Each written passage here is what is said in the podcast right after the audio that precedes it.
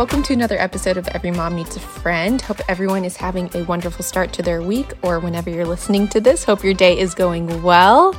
I am excited for today's very special episode that's kind of a part two in this series around parenting, based upon this book called, How to Talk So Kids Will Listen and Listen So Kids Will Talk. And I talked about this last week, but many of these points are what I gathered from a previous MOPS meeting where the speaker was talking on this book. And I don't know if y'all knew what MOPS was. I've gotten some questions in my Instagram inbox about what is MOPS? Like, where do I find MOPS? And just in short, MOPS stands for Moms of Preschool Students. But I will say that I think there actually is moms in there with kids of a lot of different ages, even though right now I definitely am in the preschool age. I know that once my kids are in elementary school, I might still have kids in preschool, or there's moms of all different ages themselves in there. And so for me, I just think I could just summarize it well as a mom's group where they kind of meet you where you are, and we talk about things that are relevant to moms. So that's kids, of course, but at least in my MOPS group, our leader does a really good job of kind of stretching it across a couple different areas that I believe moms really are desperate for, which is like connection and self-care and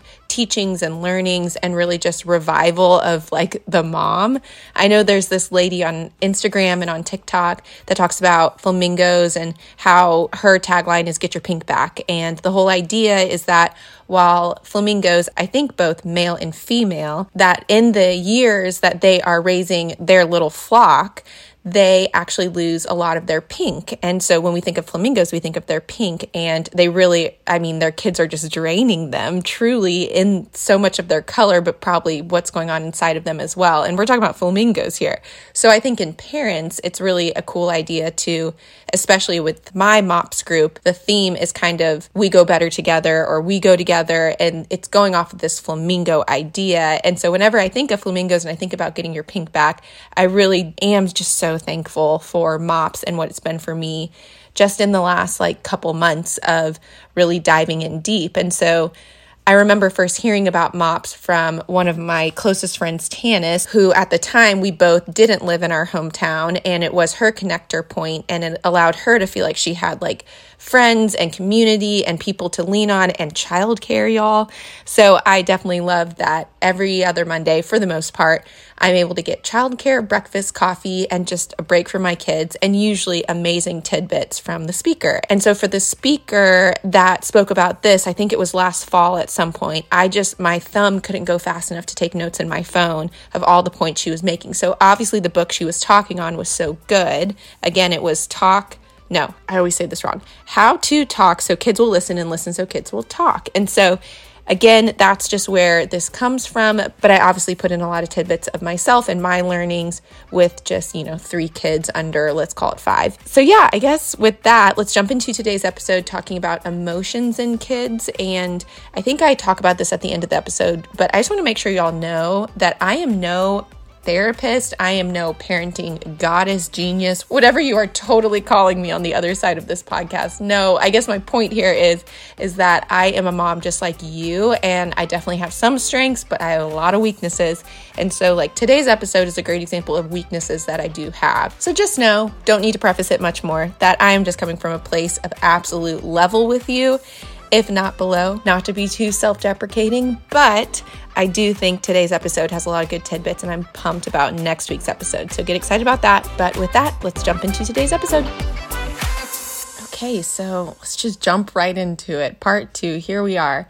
So I remember her talking about that when your kids are upset, that you should acknowledge with words. And I was kind of like, duh. But she kind of took it a step further and talked about, what are you saying and how are you saying it?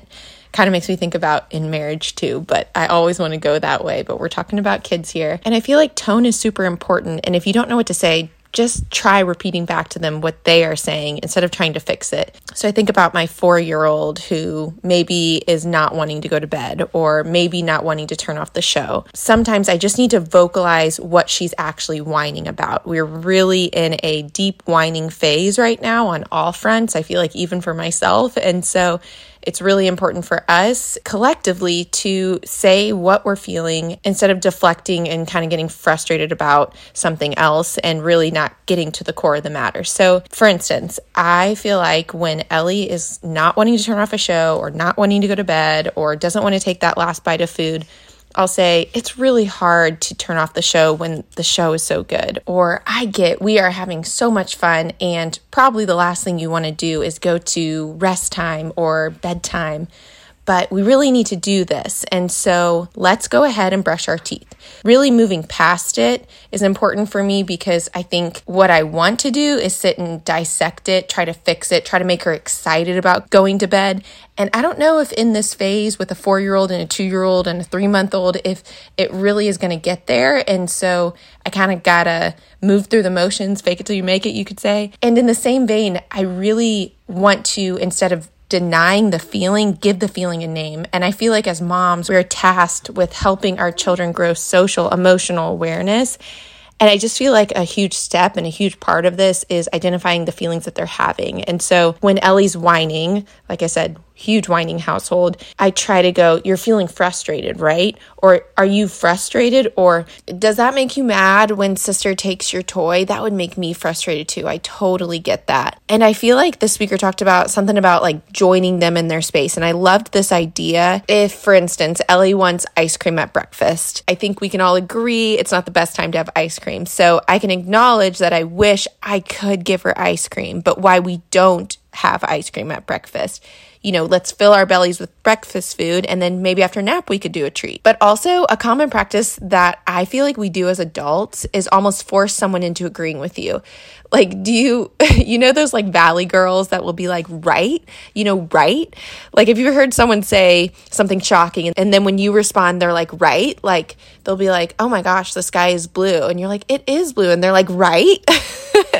So even as adults, we're asking for affirmation. And in a way, we can do this with our kids, like helpfully encouraging them to do the right thing. So time to brush your teeth, yes, or time to brush your teeth, okay. And going along with the theme of teaching them how to work through these feelings, the speaker talked about how important it is to give clarity of right and wrong. So feeling angry is okay. Hitting is not okay. Feeling angry is okay. Yelling is not okay. Feeling angry is okay. Your tone is not okay. And to have directness here is good, even when it comes to describing what needs to be done.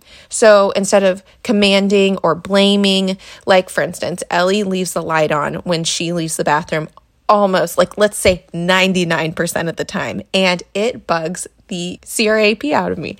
I feel like all day I'm like, Ellie, the bathroom, turn off the light. You have to turn off the light, close the door, like same motion over and over and over. I'm a broken record. And sometimes it's a little more elevated, if I'm being honest. So instead of being like, how many times have I told you? That's more of blaming, commanding, kind of putting this other adult emotion on it. And you can really diffuse the situation if you add humor. So, oops, the light is on, need to turn that off. Just simply diffusing it that way instead of going into the full negative of how dare you leave the light on, when it's not really that big of a deal, if I'm being honest. But it does bug me, I have to say. And I just want to acknowledge that it's not weak to say, oh my goodness gracious, let's try that again, instead of being so heavy about all these things. I think the key here is to be clear and direct. Like, don't add fluff. And I'll say this 100 times, husbands need this too. Being direct, I think, is a sign of respect, really. And so if you have a strong-willed child, like my strong-willed Kate, my number 2, they almost need even less fluff. Like Ellie needs talking through. Kate needs bedtime. You know what I mean? And it might be hard to think of it this way, but moms, they're the safe place for their kids. And so I feel like my kids, at least, they try out a lot of the pushing back on me. I feel like you've heard this, or at least this is the way for my kids, but I feel like they're better for the people when I'm not around. So they're great for their babysitters. They're great for their aunts. They're great for their grandmas. And maybe they're all biased, and maybe they're giving me not an accurate depiction of what happens when I'm not around, but it just doesn't seem like they're as whiny, or it seems like whatever caregiver other than me is able to do bath time without whining and screaming and fussing. And I think it just comes back to kids know that they're safe with their parents. And I know this isn't the case for every kid, and it actually breaks my heart to consider that. But at least for me and my household, I know my kids can think of me as a safe place. And so I could potentially see it as a privilege that they're working out all their emotions on me and learning to feel their big feelings, test the waters. And, you know, I'm a person too. So I think it's okay to not in a manipulative way share some of my emotions, like, man, this makes me really frustrated or upset, etc. And I think kids can in time respond to this, but it probably takes time. I will say here though, no manipulation of emotions is okay, and I'll leave it at that. But I also wonder as my kids get bigger, I wonder if writing notes will be something that we could communicate on. My mom was so good at writing notes in, of course, my lunchbox, but she would literally handwrite Bible studies for me to do in the morning, little post-it notes or little index cards, and it would be perfectly catered for me and what was going on in my life. And it was so amazing. It's one of those things that I'm like, oh gosh, I wish I had saved those, because my mom would literally be praying over me, listening to me, and worried about whatever was going on with me in my week. And she would search the Bible for verses to encourage me, and she would write her own words about what she wants me to do, or she would insert my name in certain verses. And it was so impactful for me, and I know she took such time doing that. So it makes me excited to think about potentially the next phase in life with kids that can read with the ability to write notes. So sweet to think about that ahead. But with that, I will pause for today. I'm excited to move into next week because I just feel like the past 2 weeks have been a little heavier or a little more direct. And next week is so fun because I feel like this is something that, because I will say these last 2 episodes are things that I am currently working on, I think I am not good at. So if you are considering that I am speaking from a high place, I am not. I am actually going to probably have to listen to this myself every once in a while because I am just not great at that. I think the biggest thing for me is I always have to go, Anna, you're in control of your own emotions. You are the adult. You have to return to zero. You know what I mean? But next week is something that I actually think I do well, and that's speaking positive words over my children. I am so intentional about holding myself accountable to the idea that I could become their inner voice. And more to that to come. I don't know if that explains much, but excited to speak over that next week. So look forward to that. And yeah, I guess that's it for today. Okay, I feel like Anna of last week when she recorded this did a great job of kind of exiting the episode. So I'm just going to plug the Instagram real quick at Every Mom Needs a Friend. Y'all have really turned out and sent me some sweet messages there. And I will tell y'all that is just making my heart so full, especially in this really trying time. I think I might have posted about this, but y'all, Christopher has been gone for, let's see, at this point, we're 6 out of 12 days, but he will be gone 12 full days over a weekend. And we're talking on the heels of moving with a 3-month-old. And guess what? We hit the trifecta. The kids got sick. So Ellie's currently dealing with some sort of ear infection, cold, definitely not sleeping great, lots of coughing. So therefore, even the things I set up for myself to kind of make this time fly by, well, it's not, because we're stuck at home and we can't do any of the play dates we wanted to do. So feeling a little sorry for myself, having lots of pity for myself, but just know that I can get through this. I just need to truck each day, bite off the day at a time. And that being said, y'all are awesome. Thank you so much for listening. Hope y'all have the best day. And we will chat next week on next week's episode, which like I said 100 times, I'm so pumped about. So look forward to that. Love y'all.